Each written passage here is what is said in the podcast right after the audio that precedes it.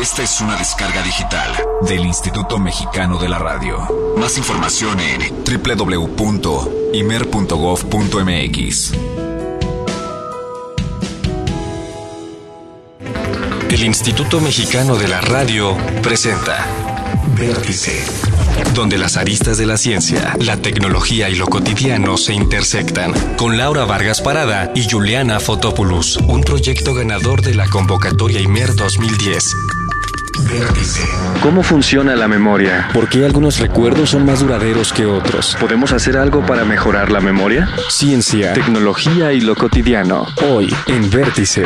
A menudo pensamos que nos gustaría saber lo que otra persona piensa. ¿Es posible leer la memoria de los animales y los seres humanos? ¿Es posible borrar los recuerdos o modificarlos? Vértice, un programa sobre ciencia, tecnología y lo cotidiano. Vértice. Hola, bienvenidos a Vértice.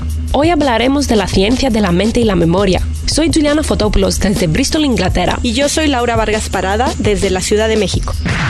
Todo lo que aprenderemos en nuestra vida y lo que recordaremos de ella queda inscrito en nuestro cerebro. Esto se sabe desde hace siglos, pero solo recientemente comenzamos a comprender cómo ocurre este proceso. Al principio, se creía que los recuerdos se guardaban en nuestra cabeza como caretes de una película y que rememorar era semejante a proyectar esa película en las paredes de nuestra mente. Pero ahora podemos mirar directamente a las conexiones de nuestras células cerebrales, apuntar en un sitio preciso y decir, ahí está un recuerdo. En términos físicos, un recuerdo es una conexión que ha sido consolidado entre células del cerebro llamadas neuronas. Mientras más fuerte es la conexión, más fácil es para las células comunicarse y más duradero será el recuerdo. Un recuerdo duradero puede tener conexiones por todo el cerebro. Cuando se guarda un nuevo recuerdo, el cerebro se reconfigura, reorganiza las nuevas conexiones y fortalece a las más antiguas, creando complejas redes. El cerebro se adapta a cada nuevo recuerdo, es dinámico y está en constante transformación. Nuestros recuerdos son de lo más personal y preciado que tenemos en la vida. Pero ¿qué pasaría si perdemos la memoria? ¿Qué pasaría si pudiéramos cambiar nuestros recuerdos? Diversos estudios han buscado comprender cómo guardamos y procesamos esos recuerdos y hemos llegado a un punto donde los investigadores logran incluso modificarlos. Los recuerdos se forman gracias a una estructura que se encuentra en lo profundo de nuestro cerebro, el hipocampo. Para que un recuerdo se forme, el hipocampo debe enviar una señal para que se produzcan proteínas que ayudan a fortalecer la conexión entre dos neuronas recientemente conectadas. El proceso es tan importante que aquellas personas que sufren una lesión en el hipocampo pierden la memoria a largo plazo. Sin embargo, aunque se sabe dónde se forman los recuerdos, no está tan claro dónde se almacenan. Solo recientemente se ha comenzado a comprender que ciertas estructuras en el cerebro juegan un papel muy específico para diferentes tipos de recuerdos. Por ejemplo, cuando nos mudamos a una nueva casa, los detalles de la ubicación de las nuevas habitaciones se procesan en y alrededor del hipocampo.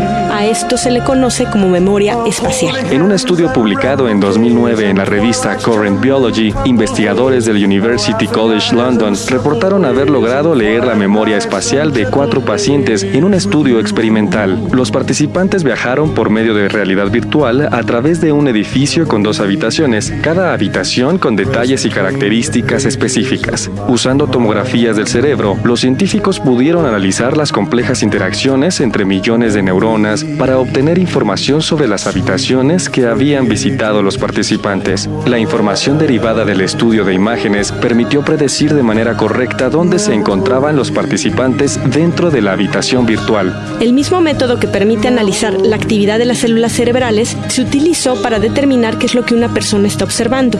Solo con monitorear las neuronas en las áreas encargadas del procesamiento visual, los investigadores pudieron obtener un bosquejo de la imagen que los participantes estaban observando. Esto es lo más cercano que los científicos han estado a literalmente leer un cerebro.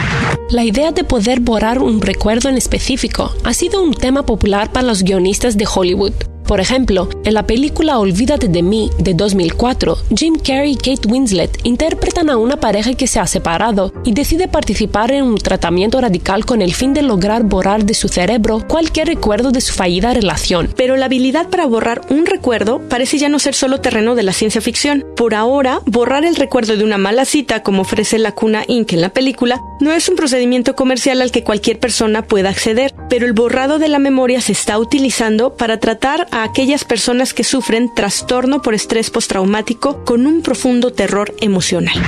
Vamos ahora con Laura al Instituto de Neurobiología de la UNAM en Juriquilla, Querétaro, para hablar con Gina Lorena Quirarte, quien junto con su grupo de investigación trata de comprender cómo funciona la mente y la memoria. Una de las cosas en las que pensamos cuando hablamos del cerebro es el aprendizaje y la memoria. ¿Cuáles son las similitudes, las diferencias? Se pueden ver como dos procesos, pero uno no existe sin el otro. El aprendizaje es el momento en que uno tiene una experiencia, esa experiencia es registrada por el cerebro, esa información se guarda y se convierte en memoria, que no es otra cosa que el almacenamiento de la información que vivimos y que en un momento dado puede ser recuperada. Justo yo te quería preguntar por qué algunos recuerdos son más intensos que otros. ¿Por qué nos acordamos de ciertas cosas más que de otras? Nos acordamos más cuando son eventos emotivos y la razón es que cuando tenemos una experiencia emotiva se liberan hormonas en las glándulas adrenales. Estas glándulas están por arriba de los riñones en el caso de los humanos y liberan principalmente dos hormonas que son la adrenalina o el cortisol. Estas dos hormonas al liberarse al torrente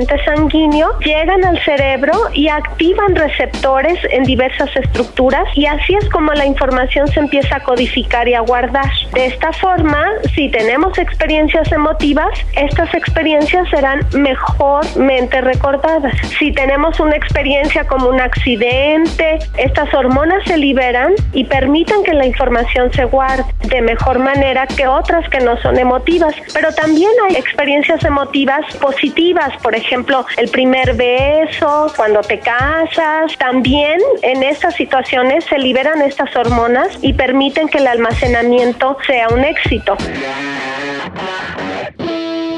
Una cosa que me llama la atención es si existen distintos tipos de memoria. Hay varios tipos de memoria. Los dos principales son memoria declarativa, que es aquella memoria en donde se codifican y se almacenan los eventos que tienen que ver con los hechos que nos suceden. Por ejemplo, cuando nacimos, en dónde estamos, qué pasó el día de hoy, quién ganó en los Panamericanos, etcétera. Y la memoria de procedimiento es aquella memoria que tiene que ver con las habilidades, los hábitos, cómo cocinar, manejar una bicicleta, manejar un carro. Así pues, estos dos tipos de memoria se forman y se codifican en estructuras diferentes del cerebro.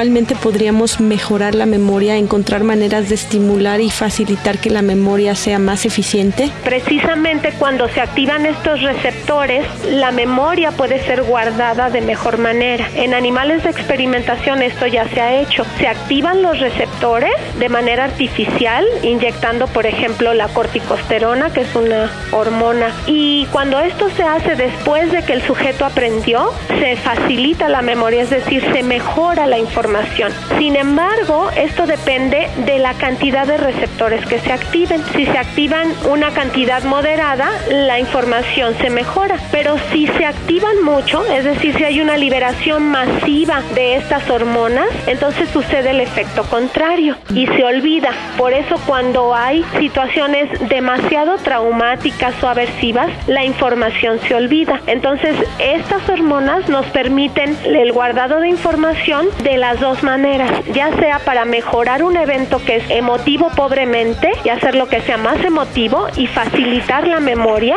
o utilizándolo cuando el evento es demasiado emotivo y entonces bloqueando esa memoria. Finalmente le preguntamos a Gina cuál es su canción favorita que le hace pensar en su recuerdo más feliz. Esta fue su respuesta. Memory, Barbara Streisand.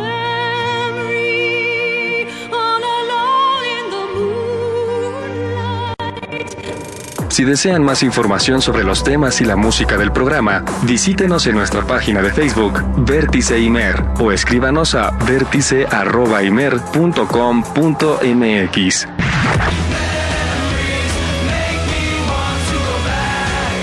La memoria humana está lejos de ser perfecta. Nuestro cerebro se impresiona fácilmente y es posible implantar memorias falsas simplemente por su gestión.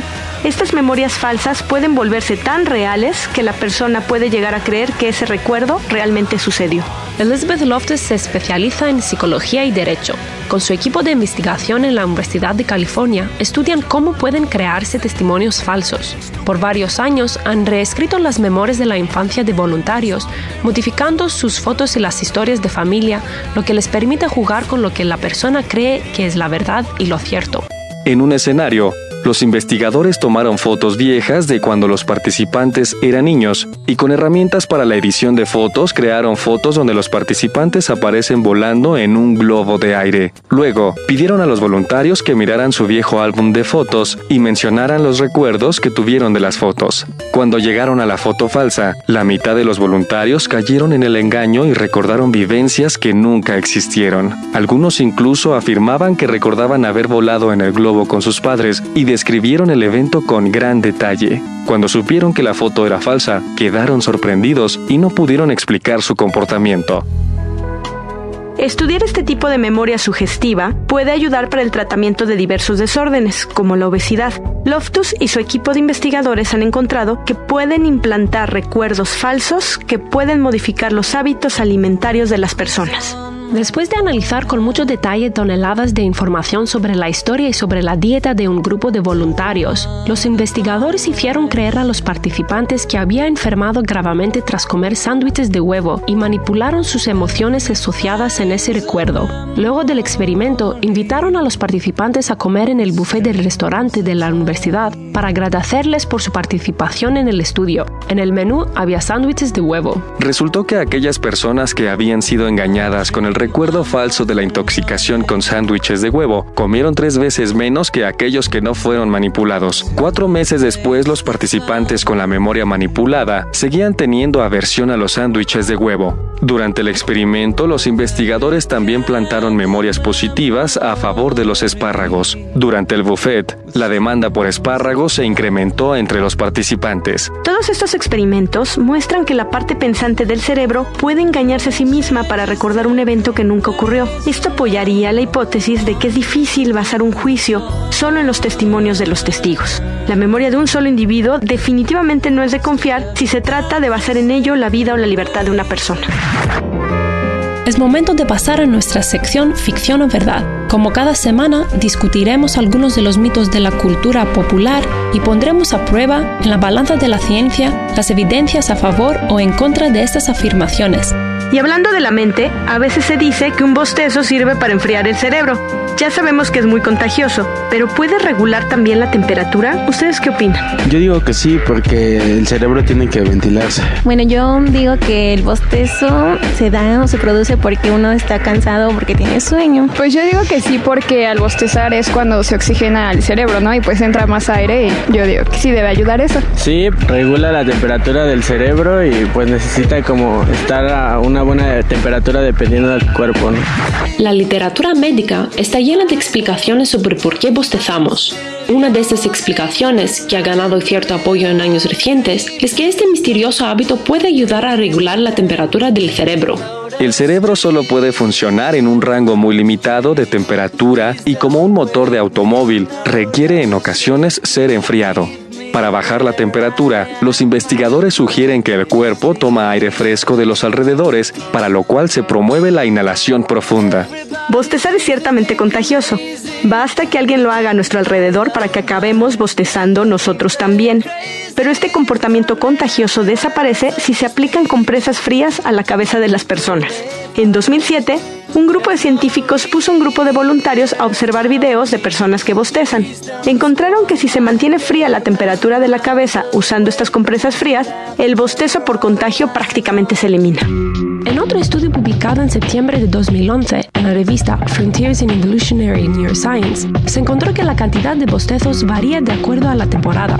En el estudio participaron 160 voluntarios, quienes bostezaron más en el invierno que en el verano. Los investigadores sugieren que esto se debe a que durante el verano el aire está más caliente por lo que no tiene el beneficio del aire fresco del invierno. En conclusión, aún no hay evidencia suficiente para determinar si el bostezo sirve o no al cerebro para refrescarse. Se trata de una hipótesis más que trata de explicar algunas observaciones experimentales. Por lo tanto, tendremos que seguir esperando por datos más conclusivos para poder explicar por qué bostezamos. Pero si los investigadores estuvieran en lo correcto, en México con todo el sol, deberíamos bostezar mucho menos que en Inglaterra. Gracias por acompañarnos en este programa dedicado a la ciencia de la mente y la memoria. Yo soy Juliana Futopoulos. Los esperamos la próxima semana en una nueva edición de Vértice dedicada a la ciencia en la alimentación. Hasta pronto. Hasta pronto. Vértice. Donde las aristas de la ciencia, la tecnología y lo cotidiano se intersectan. Con Laura Vargas Parada y Juliana Fotopoulos. Un proyecto ganador de la convocatoria IMER 2010. Vértice.